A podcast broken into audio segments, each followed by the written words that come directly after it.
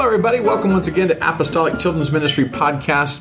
We have a bit of a catch-up episode. We're going to talk about Sunday school, both locally and abroad. And we have Brother Julian back.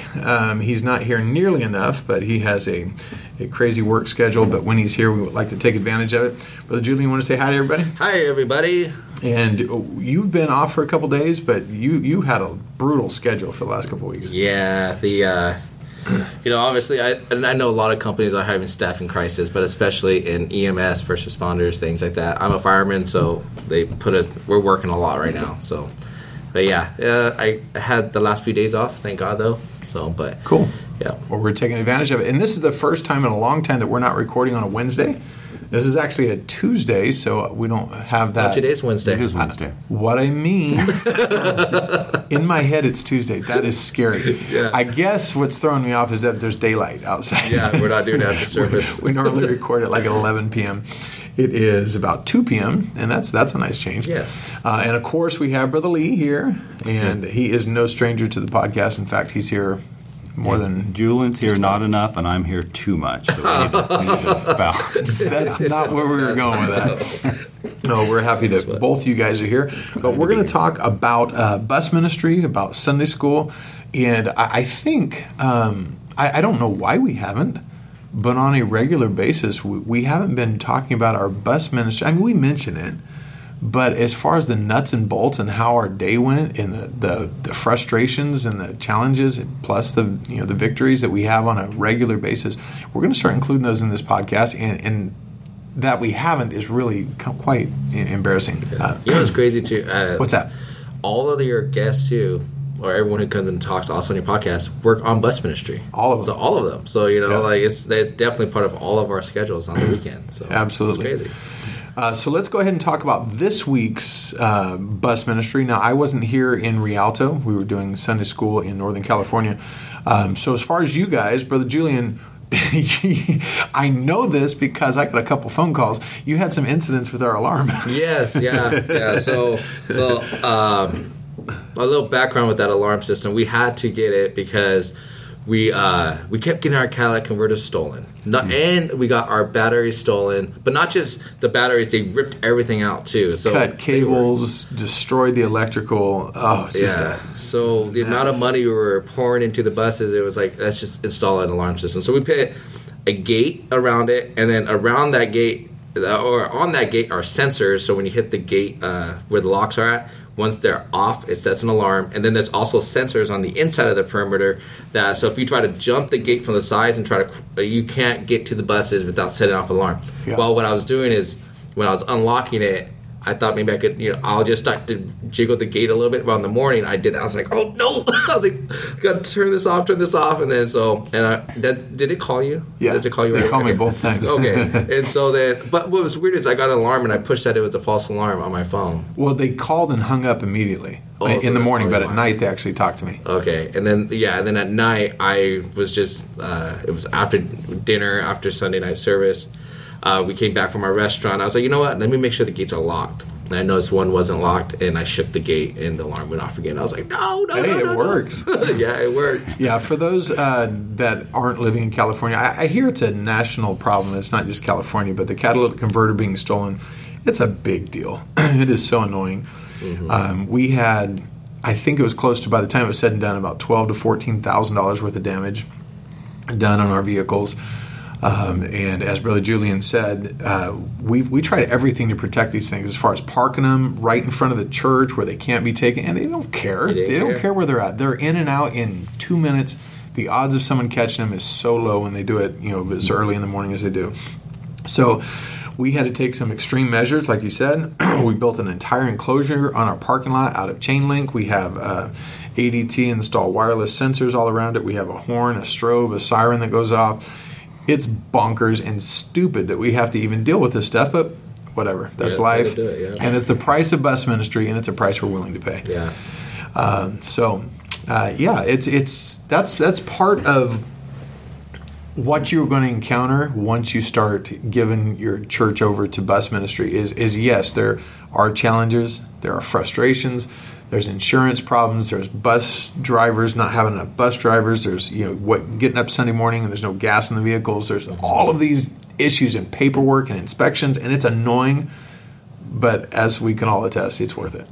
Totally worth it. And then California makes it a little bit harder too. A little bit. The California emission laws and all that. Now, God so bless that causes California. Another problem. So, if you're back east and you can buy a 1975 72 passenger bus and run it with nobody giving you a difficult time, count your blessings, hug your governor. Yes. Because we are in California and we have restrictions that are just absurd. Diesel completely is going out by the, 35, when you can no longer even sell them, I think.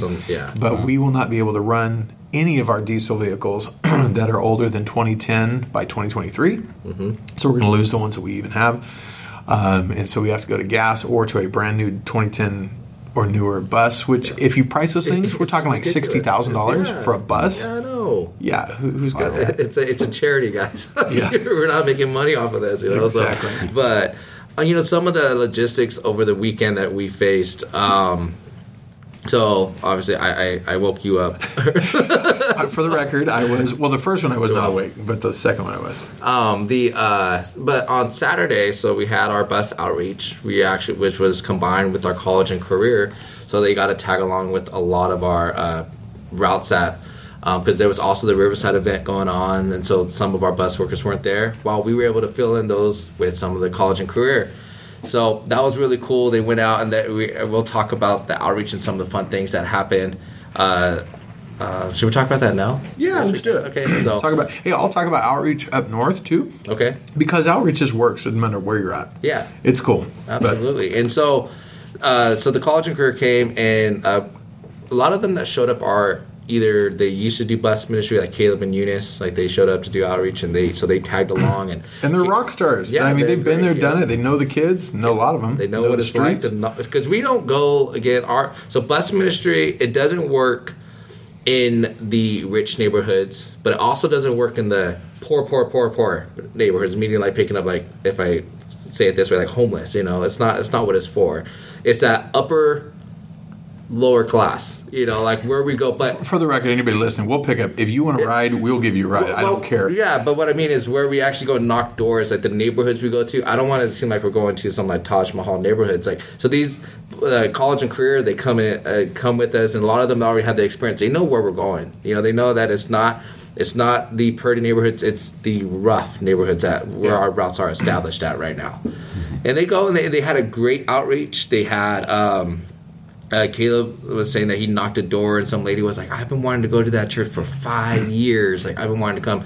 And then they're like, or they'll be like, oh, yeah, that's where you guys do that Harvest Fest. And, like that, the big old event you guys do on Halloween. And we just had we had one group from my outreach. They go and they knocked a bunch of doors and we all got together and talk about, who's going to possibly come the next day. And one lady came the next day, and she got the Holy Ghost. So cool. So cool. So really cool. You guys hear that?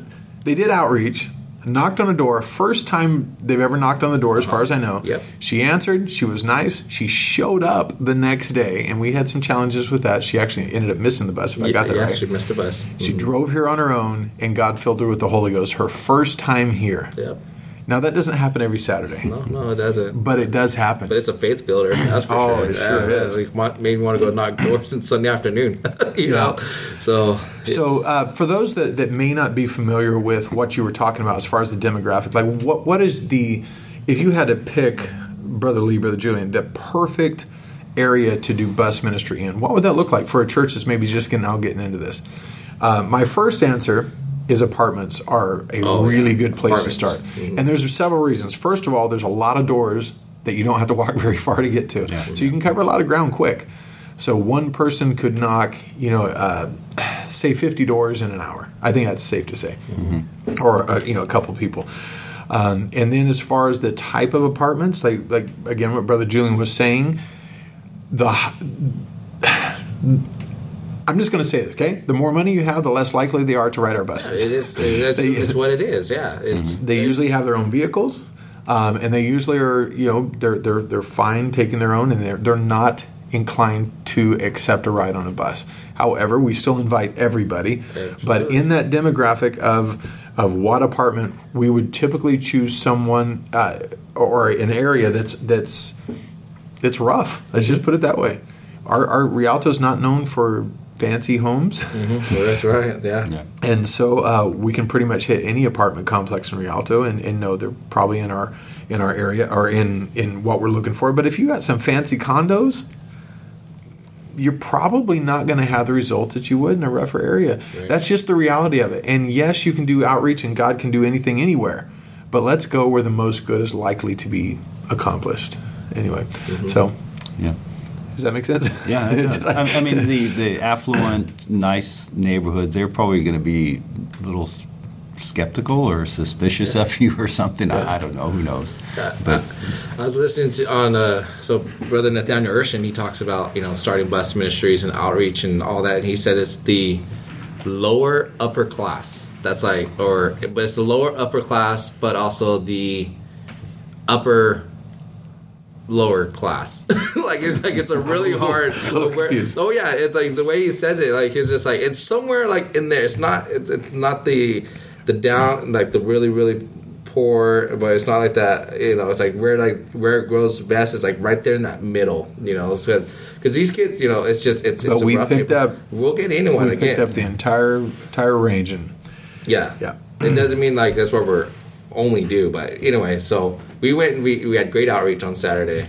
And then, so right after outreach, me and a couple of the guys, we came and we had to wash the buses. It's been probably a month or two before we did it. A couple of young guys came and helped me. We pressure washed the buses. We just did a real quick job on them. But at that same time, our mechanic, Brother Guillermo, he was also down here making sure that the buses, the batteries were good on them. We had a couple of blinker problems on one of them. And our poor buses, it seems like every Sunday one of them has a dead battery. I don't know what the deal is. I think there's a gremlin that comes in and turns on all the lights in the middle of the night. I don't know what it is, but we can replace the batteries, brand new batteries, and there must be a short somewhere that we just can't trace down. I don't know, but these things are dead every Sunday. Well, Guillermo's working on it, but so he's he wants to fix that. God bless Brother Guillermo. I know, and he's even if we got to pull the posts off these batteries every Sunday. I'd rather do that than deal with jumping them every Sunday. It's getting really frustrating. Yeah. And not on you, Brother G. That's not what I'm talking about. Right. It's the buses themselves are older. I mean, we bought what we could afford, and that means sometimes we don't get the best quality, but hey, they limp around. What was cool, though, is he wasn't only just checking the batteries. He was making sure that the tanks were full. So he was driving them to the gas station, filling them up, driving them back. So Brother Guillermo is a relatively new addition to in the last year. Yeah. He's been helping mechanically. And it has really, it's already started to make a difference. But to see someone that is mechanically inclined and invested, and his wife is on bus ministry, and just to see his burden for it, we have needed that piece. We've really needed that. We went to Fresno and a few other churches visiting and saw, they have mechanics full time. Their entire paid position is to be a mechanic to buses. That's it. Yeah. And so when I went there one time, they had a transmission out of the bus or rebuilding the transmission on the church parking lot. I was like, wow. These guys are beasts. Now, we haven't got that far, but Brother Guillermo is making a big difference already. Yeah, so. And so he went down there. He was doing all that, making sure they were all. And I was trying to stay out of his way because I'm putting water everywhere. So we're working together, and he took care of all of that. He got all the buses ready to go for Sunday morning, and then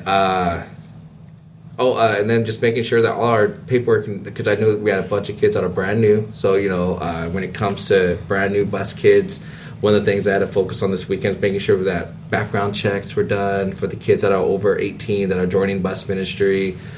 Making sure that that's not background checks on our riders. That's background checks on our workers. Yes, that are over 18. Yeah. So but there's a lot of logistics that went on this weekend to make sure that bus ministry is ready to go for Sunday morning. So you got to get permission slips for every kid that rides the bus, and sometimes in the excitement of hey, this family's coming, it slips through the cracks. Mm-hmm. But it's stuff that when you need it, you absolutely have to have it. If that parent it can't figure out where their child went and they snuck on our bus and we didn't have a permission slip signed by them, we could get in some serious trouble. Exactly, yep. So we got to be really, really cautious that we're doing all of those annoying little things. Yeah. Anyway. I guess one more logistic we did this weekend too, me and Sister Kim was She went and bought, like, we do like a Sunday morning when we meet, we do the breakfast for the bus workers that show up. It's a really small snack with like a little juice, and then we do coffee. Well, we went shopping for that, so we went and made sure we had all this stuff ready. So it was Sunday morning. Yeah, so let's go through a quick Saturday, Sunday morning. So Saturdays we get here at 10. We pray from 10 to 10:30. 10:30, everybody kind of breaks into their little group. So we have a lot of outreach that goes on in our church. It could be anything from one of our care groups, you know, the Fabulous 40s or the Keenagers or whatever. You know, they're all doing an outreach on a Saturday, which may or may not tie in with our bus ministry the way it did this week with college and career. But so we'll have that group. We'll have phone call outreach. We'll have, of course, bus ministry. And, there might be 50, 60 people here. And so then they break into those three groups. We'll bring donuts for everybody to eat. And then every route kind of, again, subgroups themselves. And then they kind of orientate, and everybody decides who goes where. And then they all go off for what's a normal length of outreach on a route? Or what should the perfect length be? Well, I know sometimes people, based on their personal schedule, like sometimes they'll just do like follow up, which I think could take about an hour. You know, that's a quick one. So follow up to me is not outreach yet. It's important. This is raw and unedited. I don't know if we ever mentioned that, but I just got a phone call while I was in the middle of that. What was this saying? We were talking about typical outreach. Oh, typical outreach length. Like, how long should it be? So. Oh yeah. Follow up. So follow up to me is essential, but it's still not outreach. You're not reaching out yet. Right. So until you've reached beyond your route that already comes, you have not done outreach. Mm-hmm. So it's essential, but if that's all you do every week, you're never going to see growth. Right. Yeah. Ever. Yeah. Mm-hmm. In fact, it's going to shrink. It will. Yeah. So so this Saturday for my route, we went and we knocked. So we have an apartment complex that we just haven't hit every single door in a while. So we just start hitting, and we had a couple new bus workers. I'm like, let's start, and we got about half of it done in about an hour, and we had to go to our other apartment complex and do the other hour of like following up and also, but follow up though. When I'm on follow up, for me personally, I'm not just following up on the kids I know. If I see someone around that I don't know who you are, absolutely, I'm gonna go and be like, hey, yeah, we're here. We're talking about outreach. Let me go and talk to your parents. You want to come with them tomorrow? So. To me, it's follow-up is mixed with outreach at the same time. But I want to make sure that these kids are going to be ready the next morning at the same time. So. Yeah, if you're driving to an isolated house, why not have 2 or 3 bus workers with you knock the doors on either side, mm-hmm. 2 or 3 on either side, even if it's follow-up, right? Right. Or if you're dropping off and picking up kids, it drives me bonkers when we drive past. We're sitting there with the bus, idling on the side. We have this bus with our church signage on it, people making balloons, and there's like a yard with 5 kids in it playing, and no one even goes talk to them. Right. I'm like, what an opportunity. Yeah, exactly. That's how we picked up several of our... In fact, Furman came not from outreach. He walked up to our bus while we were parked on the side. That's cool. His dad walked up. So my point is, don't ignore anybody, ever. Mm-hmm. So if you see a body, give them a flyer. That's important, too, to keep your flyers on the bus. Yeah. Because how many times are we scrambling? Nobody can find a flyer. It's just drives you nuts. Well, so let me jump in and tell you how my last Saturday went. So now I didn't make it, and I did have no good. I don't even know what I did, but I couldn't make it. But Liz is great. She's my bus captain of communicating and finding out. And she said, "Hey, I'm not going to be able to make it today," but she had a worthy cause. She was getting ready for the closet, modesty closet for the girls. So we'll talk about that. She was going to be tied up with that. And I said, "Okay." And I go, "You know what? I don't think I'm going to make it." I can't remember what it was, but it was nothing very worthwhile as far as. So let's just be brutally honest, okay? But here's a new one. I want to give a shout out for Josh. Mm-hmm. So we got a good team though, and so he was here, and Brother Gavin, because it was whatever outreach, he took him out on, and so he did the follow up and hit all of our places. So he made the connection to everybody and found out who all was going to be able to make it, who wasn't, and we did that. But so communication, I think, is something good. Get with your team, make sure you communicate that and if. Liz is great. She's contacting them all the time anyway through texting, calling, and whatever. But that personal face-to-face is good. So if you can't do it, get somebody there. Yep.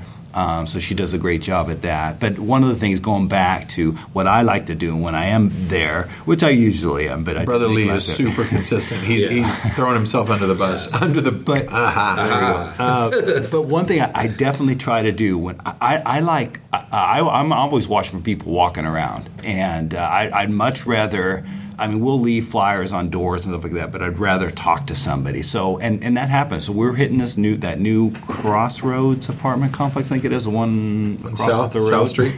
Right across by Riverside and South Street. San Bernardino on the left. It's that, as you go past the intersection down here, go up over it and you start to go up the hill right on the left. Big, huge complex. Okay. On the other side of Riverside Avenue? Yeah. Past the park. On the east side, yeah. Okay. Just past the park, right up the hill. And, I mean, the place is huge. There are so many places. And we've been at that. But like you said, mentioned Furman. Well, a guy came up, and that's somebody else Liz and I are going to follow up with. But just people coming up and talking to you. And then it's neat when they recognize and say, oh, yo, you're the ones that have the harvest. So that's really Your cool bus thing. Is a rolling billboard. So not to have that.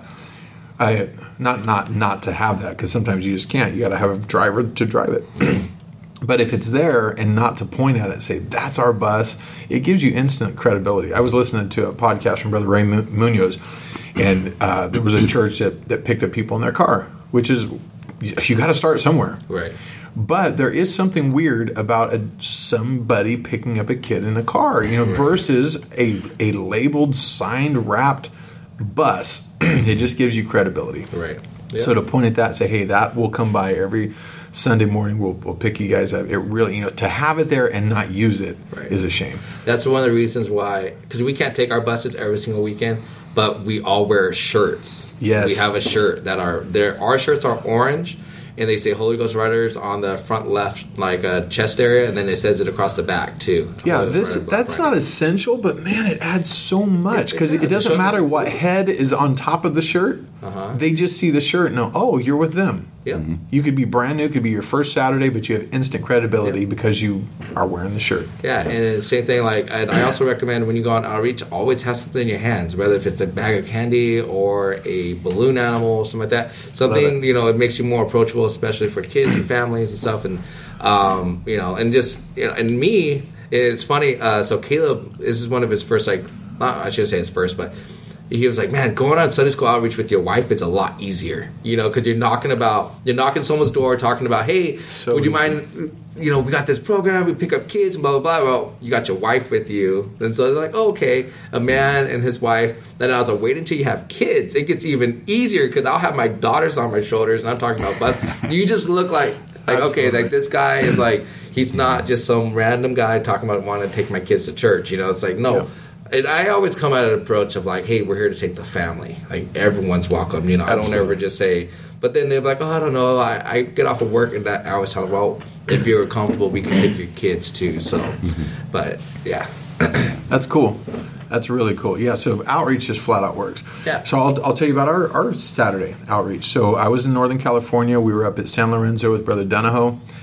And so he is relatively new pastor there since May, so he hasn't been there a super long time, so he's kind of getting jump started Sunday school, so he wanted to get a lot of people on outreach to get kids there for the children's revival.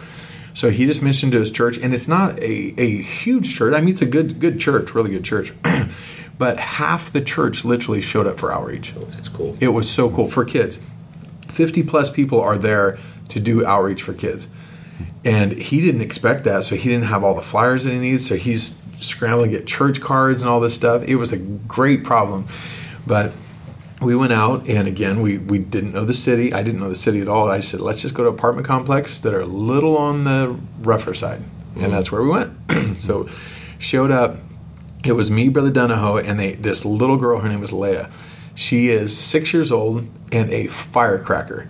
She is one of those that... I told him, I said, I'm going to fly you down every Saturday. She is so amazing.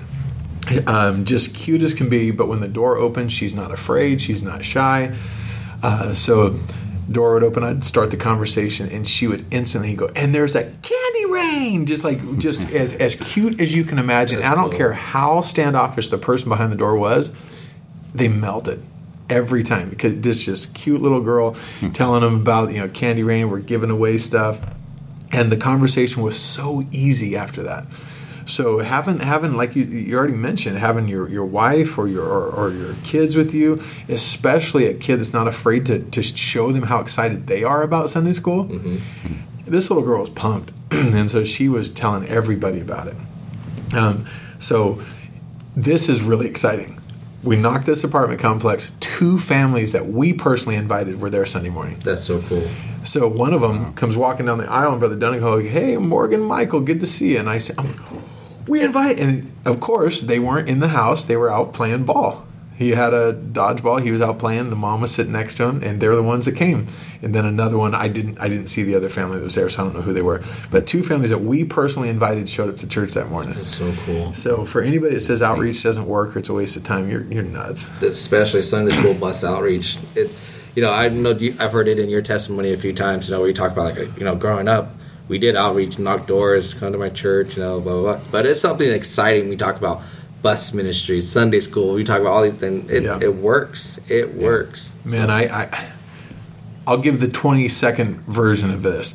But I went on outreach until I was 20 years old and never brought one person to God, to church. Never had them show up, not once in 20 years.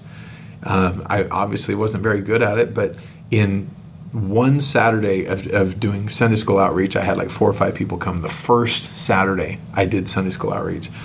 And I remember thinking, why have I wasted 20 years doing that style? And that first Sunday, an adult came that I invited.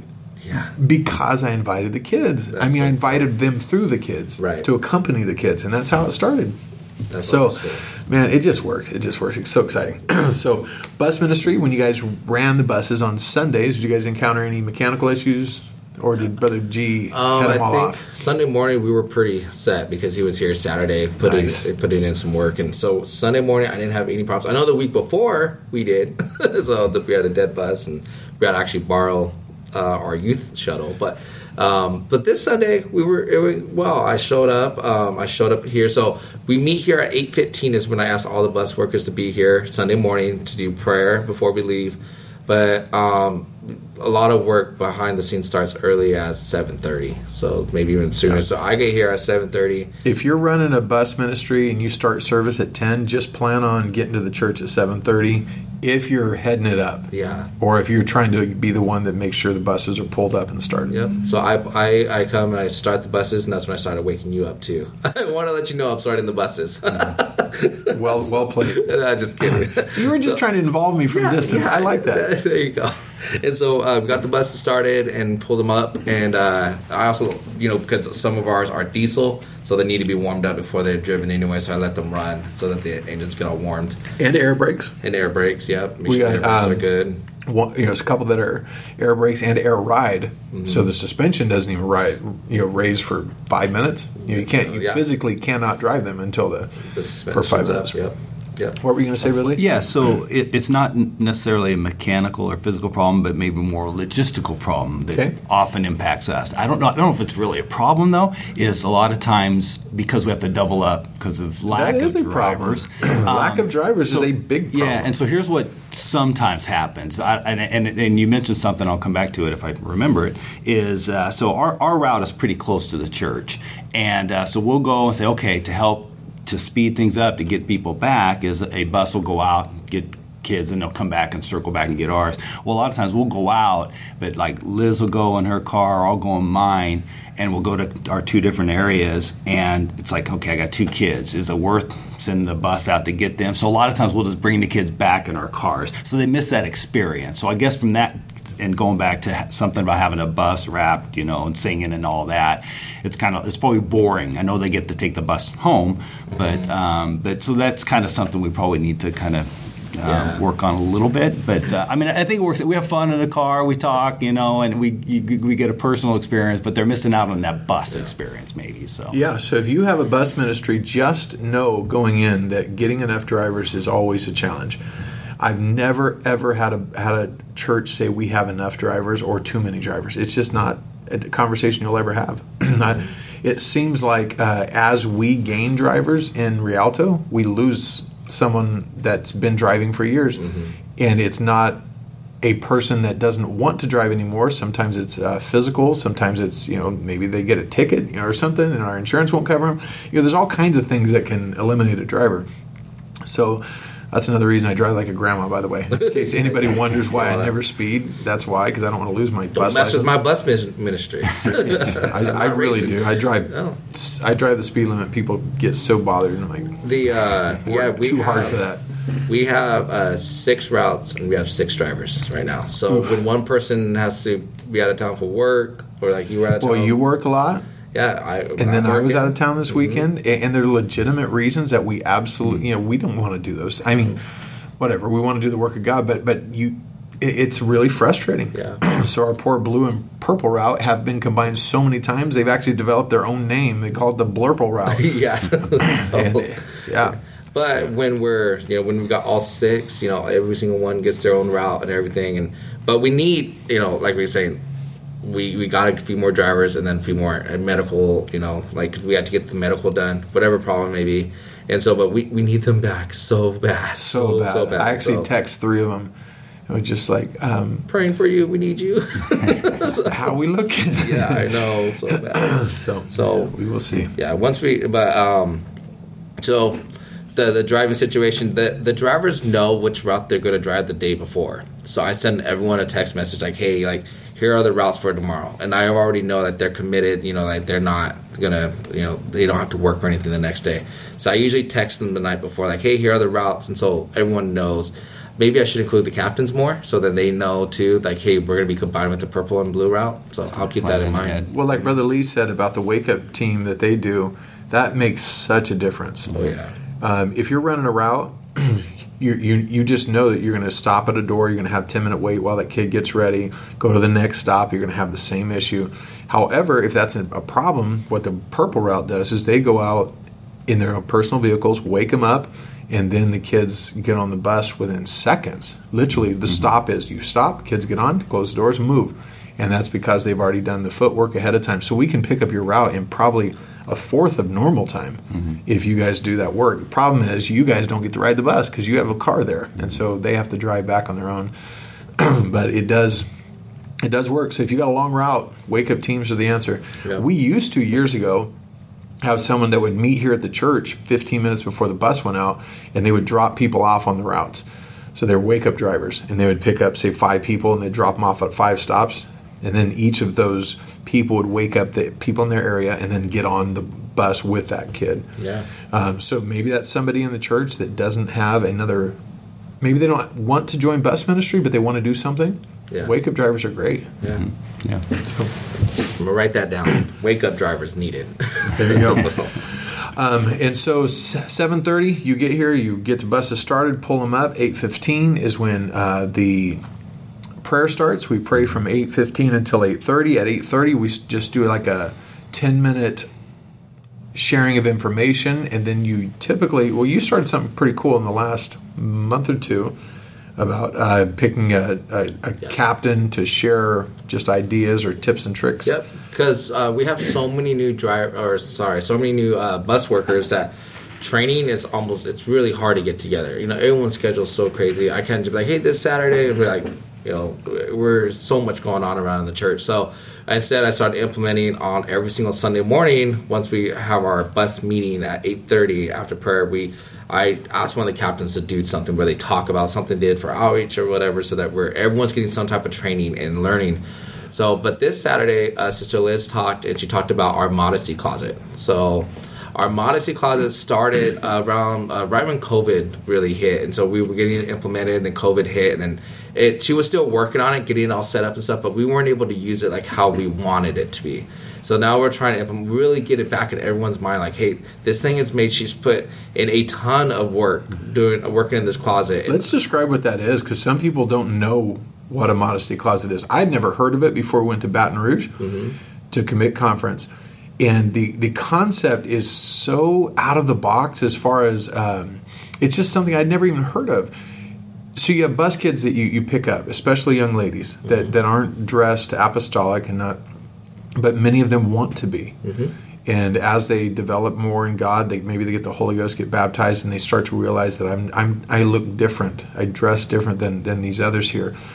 And so we don't push this on them. We don't tell them they must do this, but we make it available to them. It's a room that they have decorated very nicely. They painted it. They put on some really, I think it's wallpaper or wall hangings and curtains and a full-length mirror. And people in the church have donated lots and lots of beautiful clothes for these girls.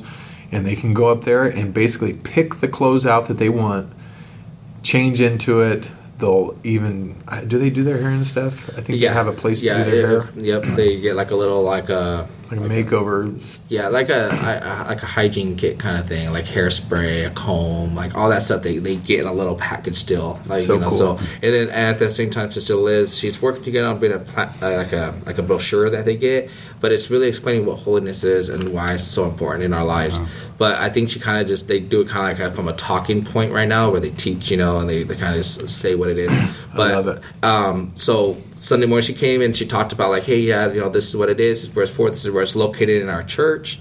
So some of the bus workers were able to go up and look at it. So they know what it looks like. So then they could tell like, hey, you want to go up there. It looks really nice. It's, rather than it just being like, oh, well, we got clothes in a storage unit. It's not like that. It's really nice. And then so I offered, I was like, hey, any kid that wants to go up there and get something, Sister Liz was like, we have a bunch of sweaters. We could just give them. Just bring them and we'll give them a sweater. And then one of the girls came Sunday night for service. So I saw her walk in. She was dressed just like in her regular clothes. But I went and grabbed my wife. I was like, hey, we had a bus girl show up. See if she wants to go up there. Sister Liz wasn't here yet. Because it was like early prayer still. And then so I went and Kim went and she tapped on her shoulder. She said, yeah, I'll go. She was kind of really shy at first. She went up there. She came out. She had a full-length skirt, long sleeves. And she had a little bag that she got, like a little purse bag that was in there. And she came out. Kim was like, she was shy at first. And after a while, she had a big old smile on her face and everything. She came out and she was so happy. Yeah. And a lot of the bus workers that didn't know that, I don't know, maybe they didn't know she went up there, but they were like, look how she's dressed. Look how pretty she looks, So I think I know who. I saw a young lady at church and I go, I bet you she went to the closet. She did. And that's what it's all about. That's what it's all about. So. We don't push it on them. We don't embarrass them by saying they need to dress a different way, but we do make it available to them. And when they take advantage of it, it really does. They're different people. Mm-hmm. They don't even look like the same person. Yeah. It's so cool. And it's cool because Brother Danny's been inspired again to do the boys one, and he wants to call it the gentleman's room. So whenever sounds like a restroom, but it does. Well, or gentleman's closet or something like closet that. I don't know. Better. Maybe it was a closet he used. So that did sound like a restaurant. Maybe you said the gentleman's closet. Now the boys is a little bit different. It is. Look, but you want something available. No, I think it's great. Yeah. These boys genuinely, all they have is short sleeves and shorts. Sometimes that's all they have. We're in California; they don't even know what long pants look like, and so we just make it available to them. It's super cool. I love it. And people in the church donate this stuff. It doesn't cost us a dime. Yeah. So I love that she's doing that. So I know we spent 38 minutes now talking about bus ministry. I had a feeling this would happen. That's good. We don't spend enough time on it. So you guys picked up six routes or five routes. How many routes did we run this time? We ran 6 routes, but 5 buses combined. 6. Okay. Yeah. So I picked up 27 on my route this Sunday, which is a pre-COVID, we were running actually less than that. We weren't hitting. Now we're hitting consistently over 25. So we had picked up 27. 4 of them were adults, which is really cool. So, and then, so Green Route. I don't know everyone's numbers off the top of my head. But we brought in, I didn't know there's quite a bit of kids, though. So we had a lot of kids that came. So I wish I could say the number. But no, for everybody that doesn't no bus ministry, the more kids you get, the more problems you're going to experience. And if you don't want problems, don't pick up kids. That's just the way it is. So just know that it will affect the dynamics of your class a little bit, but you deal with it. You just work through it. Mm-hmm. One of the things that we've had to work through is we had some rough boys coming, and we're dealing with it. Mm-hmm. We love them. We want them to come, but we can't let them act like, to the distraction of others. And you did a really cool thing. You told the parents that we want your kids to come. However, we have to have you with them. Yep. And if you don't attend with them, then they won't be allowed to come. Yep. And it worked, right? Didn't you have 2 parents show up? 2 parents showed up, and they rode with their kids. And I just told them once they start acting up in Sunday school, I say, hey, I'll go send you to your mom right now. They were like, oh. nope, you know, and it stopped. So, but how cool! It's like these kids are helping us with revival. Mm-hmm. You know, they're bringing their parents. Yeah, yeah, but they can't. Yeah, parents by their bad behavior. I know, and they seem to have really enjoyed service too. They went to the new the new conference class. Love it. With Brother DaCosta, they really enjoyed it. So, but they're coming again next week because it was 2 weeks. You have to come with them. So, and then after that, if they seem they're doing good, you know, we'll start. So, I love it. So that's one way to deal with discipline on the bus. Mm-hmm. Anything else novel or creative happen? Dropping them off? I don't think so. Nothing. I don't think anything. So we did the drop off. So basically, as we're Sunday school's dismissed, we have each bus pull up to the front, and then we'll start trying to dismiss them in an orderly fashion, where it's like one route at a time. And then once we know that they're fully loaded up, because we don't want the kids running through the parking lots. There's a lot of vehicles. Some people are showing up late for church, and we don't want any accidents to happen. So we try to do it orderly. We get the kids loaded up, and then I think all the routes went good on the way home. That's usually the drop off. Now we did start implementing something though this Sunday with the drop off, and that's with our bus workers. We have so many bus workers who just joined, and a lot of them are really young. It's a great problem that I can't imagine very many people have. That we have. Not too many. I don't want to ever say that. Right. We have an abundance of bus workers to the point that we need vehicles and drivers to accommodate them. Mm-hmm. Like we could fill up buses with our workers. Yeah. It's wild. What do we have? Like 50 plus workers now? It's a lot. Yeah. We got a lot. It's great. But some of our vehicles aren't big, thanks to California making us get rid of our big diesels, and we have these smaller gas. So we might have 8 bus workers on some of these smaller buses. That's half full before we leave the parking lot. That's absurd. So for the drop off, we try to run, I guess the way to say it's like a skeleton crew, just like less people, because with the younger kids, anyone who's 16 and below, they go into church now, and then we try to use the older kids to go to take the kids home, so that they're not missing so much service. So, and then our goal is to try to quickly come back. And one thing it does is it tests their motivation for bus ministry. Is it so they can get out of church? I don't think there's very much of that, but it does. You know, if they know they're not getting out of it, then you know it's all just the ministry aspect. So it'll really test the metal. Mm-hmm. You know, we'll find out who's serious and who's not. Yeah. Well, I didn't get any kickback. You know, so I don't expect it. Yeah. So, so we implemented that this Sunday too. Just to, I want to make, and then we had of course guest speakers. So Brother Kenny Goddare was here. So I was like, please everyone, try to get back quickly so we can listen to Brother Kenny Goddare in the morning. And then I told everyone, please invite all your bus kids Sunday night for Brother Cody Marks. So he was here Sunday night with us too. So that's awesome. Mm-hmm. Well, let's go through our Sunday school. Yeah. So we talked about peer pressure here in Rialto. I say we loosely. You guys and team, Daniel, Shadrach, Meshach, and Abednego. And how did you guys address that? You started off with Delaney doing the creative intro. What happened there? Did she? I don't know if she did it.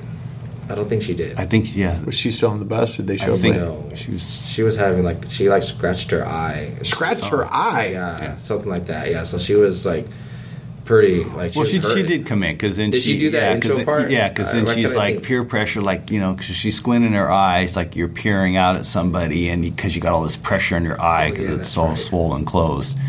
And then somebody had to. That's usually. We're just watching her, and you know, and then we didn't do a good job of like, no, that's not it. We're just like, wow, are you okay? And she's like, somebody's supposed to correct me here, because that's not what peer pressure is. And I'm thinking about she's trampling on my joke because somebody else said something about mine later on, and but anyway, it was that. So she started off with that. She did, but she was hurting. Yeah. She was legit hurting. She she had to go to the doctors afterwards and get like numbing eye drops because she was like how did she did it on the bus? Something with her contacts, scratching her cornea, or something like that. Goodness gracious! It was like she was like. Well, Delaney, if you're listening to this, way to push through the pain. Yeah, she did, and still do your intro. Even afterwards, I was like, "Hey, let someone else take your kids home." She's like, "I can't. I got two kids. I need to make sure that." She literally tears are running down her face. I'm like, "Okay, good for you, Delaney." Yeah, she was not.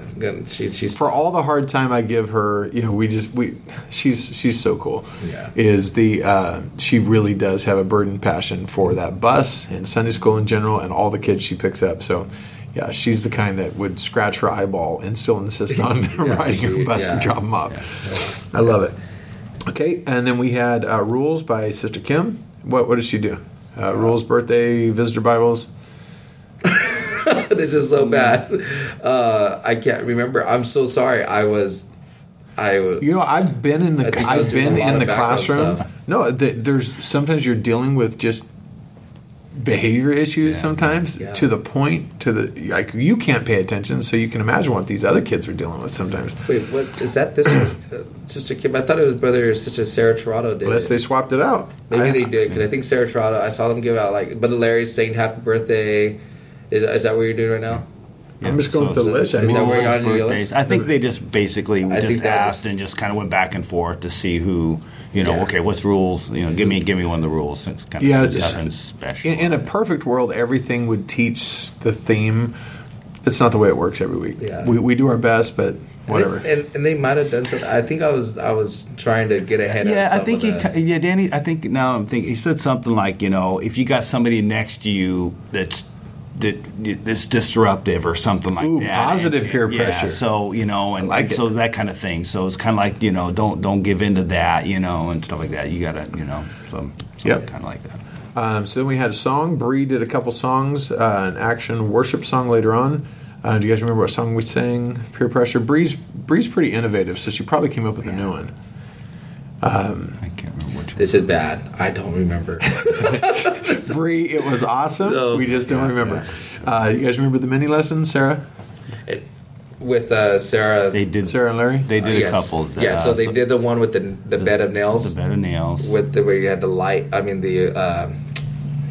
balloon. The balloon in the middle. Yep. And you push it down and, succumbing to the pressure. Well, so they... They talked about, first they showed that it was a real balloon, which is funny, though, because there was a bunch of kids in the back. So I was back there. I was doing that. They were like, funny. Those aren't real balloons, especially when they started getting on the bed of nails and squishing them and squeezing them.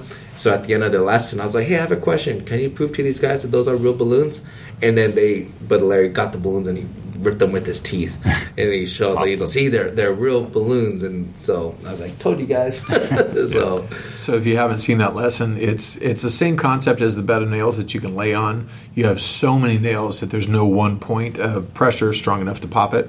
But when you have a whole bed of them, in this case, it's a piece of wood about 12 inches wide by 4 inches long or whatever. And there's 100 nails in there. So that took a lot of drilling. So then I shoved a bunch of nails through it.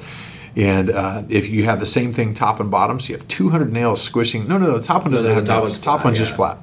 And there's a balloon pushing against these nails, and there's no way this thing is going to be able to take that because these are sharp nails, and somehow it's distributed among the 100 nails, and a weak, fragile little balloon doesn't even pop. It's wild. You can squish it almost like a pancake, and it still doesn't pop. So how did he use that to teach? It was just the pressure, right? Yeah, just that you can be under a lot of pressure, and God will help you get through it, or whatever. They did. What else? They added something else at the very end. They did two kind of lessons, didn't they? I mean, I can't remember what else. I think that was it. I thought they did. I remember because they wrapped it up with that, but they wrapped it up with verses, of course. So they went to verses. A couple of I can't remember which scriptures they used, but yeah. Yeah, look up ApostolicSundaySchool.com, and you'll see that. Just look up bed of nails or something. You can see it. Then we had a game that teaches. I have Sarah and Danny doing that. Yep. They did the. They had the cups with the balloons. Yeah, so they had two sides, boy side, girl side, 3 people each, I think it was, and had like 10 cups on the things, and each blew up a balloon, and that was their releasing pressure or something. But the object was to blow who could blow the balloon, the 10 cups off the table fastest. They got it using just the air that comes out of the balloon. They could blow it up again and keep doing it, and it was funny. One kid couldn't blow up his balloon, so Daddy had to keep blowing up the balloon for the guy. He's all lightheaded by the end of it. They shared a balloon. We're very careful with COVID.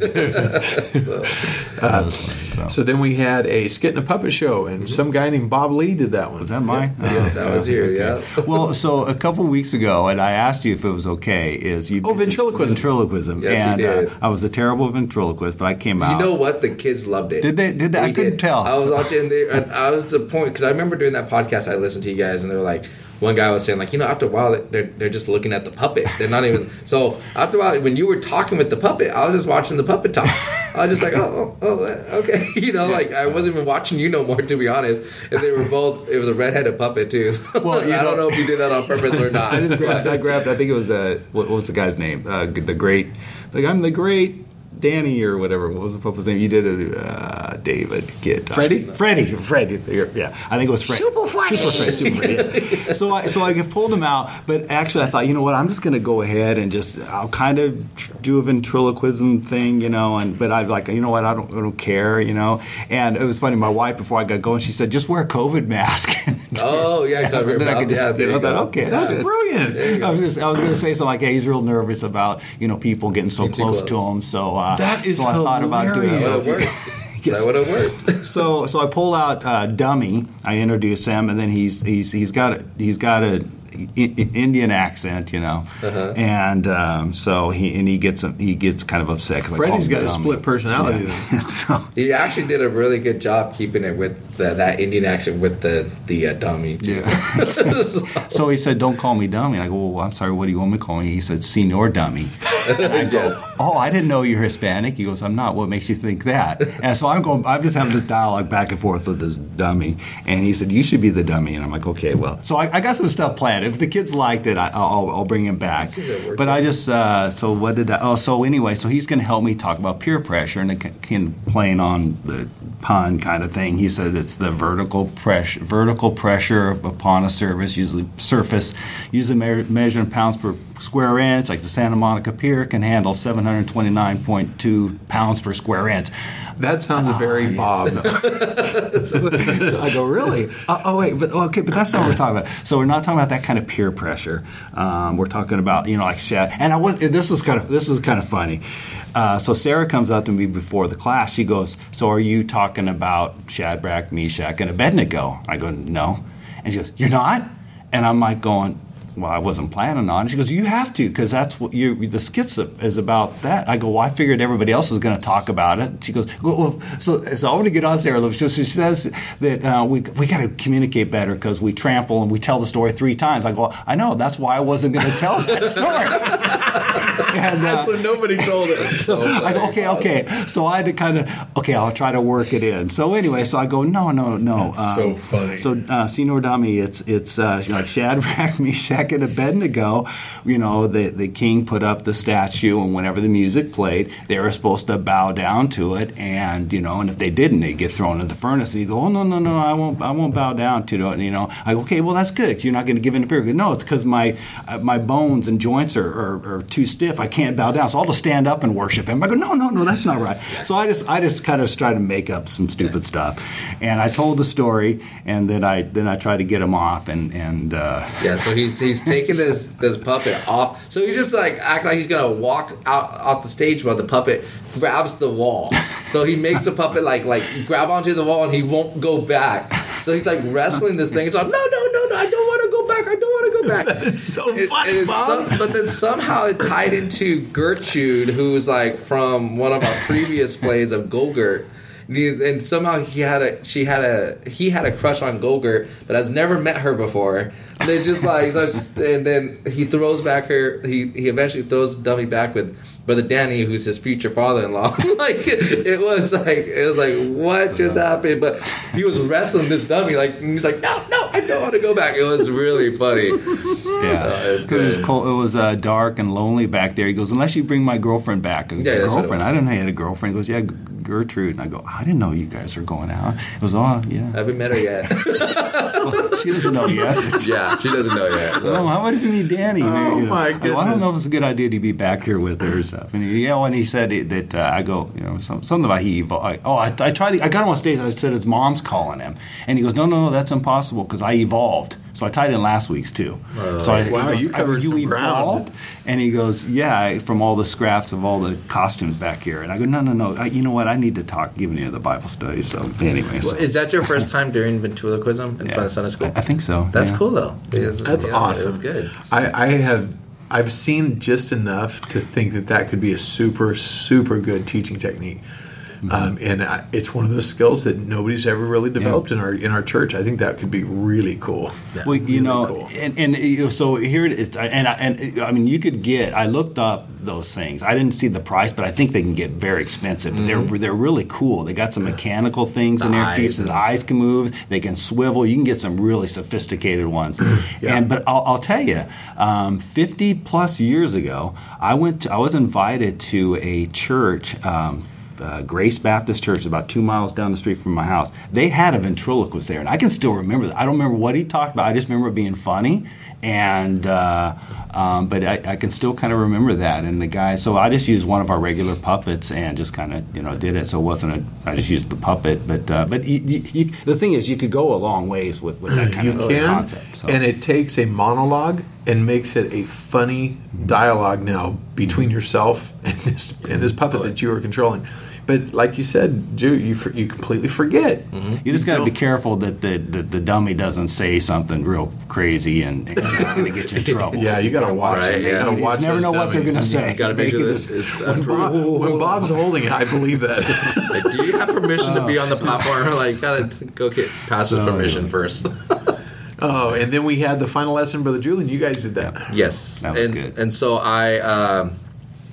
well, it's funny because you're talking about that group message. I actually wrote out my whole lesson and I put it in but it was a novel that I was sending. And I was just like, I just want to make sure we're all on the same page, but I'm saying too much. And so I deleted it. And I never ended up sending on the WhatsApp, like what we're talking about. But so what I ended up doing, though, is so I had a cup of water, which represented us as a clean vessel, but then peer pressure happens. And so then Sunday school teachers would come out and they'll be holding papers where it said, one said like TV, and then they'd be like, come on, Brother Julian, it's just a little bit of TV. Like, come on, come sit with us. Then so I'd be like, okay, give it. And then they had a cup that said sin, and then, or a bottle, and it was iodine. And then so they put it in the water, and my water started getting worse. And so one said TV, one said bad music, like just listen for a little bit, and I would give in. TV, bad music, drugs. We did drugs. So my wife came out. She was just super giggly and laughing and and so she was like, just do a little bit with us. Like, it won't make it. You'll have a good time. Look how much fun we're having and stuff. Well, eventually by the end of it, like my cup was just completely brown, and I was feeling really bad about giving in to peer pressure. Well, then Sister Brianna Hinckley came out, and she had one that said Sunday school. And so she was like, well, let's come to Sunday school with me. And I was like, I don't know. She's like, well, like, you've tried everything. Like, why don't you at least come with me once? And then we go to Sunday school. Now we're talking about Sunday school, but the Lee came out, and he's holding a sign that said Jesus. And so she brought me to Jesus. And then so I start to I'm like praying while I'm like, God, like, forgive me. So I'm like kind of going through I'm just praying out loud while Brother Lee had a cup that said Holy Ghost. And I said, I need more of you. And he poured the Holy Ghost into the iodine, which is it was bleach, into the iodine, which cleared up the water, and then now it's cleared up. Now I'm like at the end of that, though, I get the Holy Ghost, my cup is all clear, and I'm like, but Sister Bree, what about tomorrow morning? What about Monday when I'm back into the same pressures again? She goes, just keep praying, stay with God, like He'll take care of you. Well, those same prayer pressures came back out. Well, Brother Larry came back out, and he had the sign that said lying, and he was like, come on, bro, like you need to have my back. While he tried to pour the iodine back into the cup, but it wouldn't affect.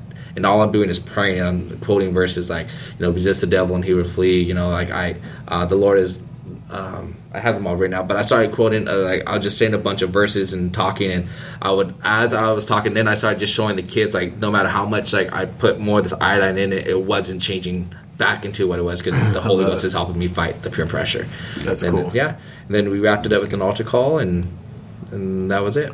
That's awesome. So we were in Northern California, as we mentioned. We did a Friday night, Sunday morning, Sunday night, so 3 consecutive services. And they're so cool. The kids' services, parents or adults, they show up completely unguarded. Like, they think that they're there just kind of to watch the kids have a little service. And God always does something to the adults that have their guard down, that they're not expecting anything. There's a guy like 50-something years old got the Holy Ghost Sunday night at a kid's service. I mean, what are the odds of that, right? But they had it going on. Like, their church, they went all out. They decorated a laboratory, their whole platform. They did a phenomenal job. And they gave 2 Razor scooters and a bunch of science stuff and Candy Rain, and we all know, but it's the hook to get them there, right? Mm-hmm. And it worked. So over that weekend, there were 6 people in that church that got the Holy Ghost over the weekend. Wow. So just exciting. Yeah, just that God is moving, and He uses Sunday school to do it. Is Brother Baglin? Mm-hmm. How many churches did he start with Sunday school? I don't even remember. A lot. 6 or 7 yeah. different full churches were started with Sunday school. It just works, and it's not just for kids. Well, I was talking to a pastor that day, and he was like, "Let's start thinking of all the people who sit on pews now." Of our church who are products of bus ministry or Sunday school. He's like, we have a lot. We have a lot of people who are products from bus ministry or Sunday yep. school. You know, like the one mom who came, you know, she got the Holy Ghost at ours, you know, at our kids revival we just did. You know, she came yep. to bring her son. That's what she was there for. And then she got the Holy Ghost. I was just entering a visitor card today, and it says, how did you hear about us? And it says, visited Harvest Fest. And to me, that is like such a cool, like we do a lot of things yeah. and they're not all the only way that people get in, but they all do, you know, different avenues to our community and different streams of getting people into church where God can do something. Mm-hmm. So I just think it's so cool. You know, Harvest Fest. Like, I tried to get a text. I don't know if maybe I texted the wrong number, but that family that came, there was the mom and dad that came to our Sunday school. And how did you find out about it? They said the Harvest. And they said that the mom told me that the kids said, Mom, we want to go to church and learn more about God. Like, wow. I love it. I love it. So we do this big event. You know, the church spends quite a bit. And you think, well, what kind of return are we actually getting from that? You know, we not only have that recognition citywide now. Like you said, when on outreach, you're knocking and they know us through Harvest Fest. But we've seen it. 2 families came immediately from that, and now we have 300 families that now is in our phone call list that we're calling every Saturday from that mm-hmm. And letting them know about new events that are coming up. And so yeah, anyway, this is exciting. Yeah. God's doing great things. Well, it's been an hour, and I do want to talk next week or next podcast specifically about the importance of altar working for kids, because I saw that at work this weekend, and it really is so essential to have people that are really I hate the term good at altar working, but I don't know, it's a skill. It is. So when the Holy Ghost was fallen on, it was Acts 8 when they sent Peter and John, they needed people to go and pray with them. So yep. it's biblical yep. to have yep. someone. So let's make that next week's topic, and I'd love to have Julian and Brother Lee in on it if you guys and your work schedules make it work. If not, we'll push it out one more week. I think I'm working, but we'll figure it out. Whatever. I think it's so important. You must be optimistic that I have a work schedule. Again, it's brought up again. Man, I was looking at it coming down the wire. And you had to throw it in there. You had to throw it in there. Well, on that note, Brother Julian has too much work. Brother Lee doesn't have enough. Anyway, Brother Lee, you had to throw it in there. You're so much fun.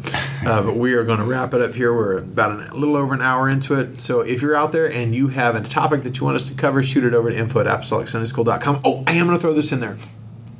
We talked about the Together magazine and how we really asked people to submit their ideas. Uh-huh.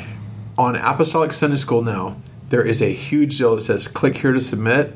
We have made the easiest submission form that you can imagine. Put in your name. You can upload a video straight from your phone. You don't have to record it to YouTube first. We spent quite a bit of money on it. Cool. But now where you can just, wow. I think in like 60 seconds or less, you should be able to post a super quick recap. You can even like hit upload a video that you haven't even taken yet, turn the phone around on yourself, record something real quick, talk about Sunday school, and then hit post, and cool. it'll upload it. That's cool. So I want you guys to help me beta test it, throw something up there, and we want it so brain dead easy that that's not the excuse for people not posting. Let's do it. That's cool. Yeah. So anyway, God bless. We'll see you guys later. Yes. God bless. God bless everybody. Bye.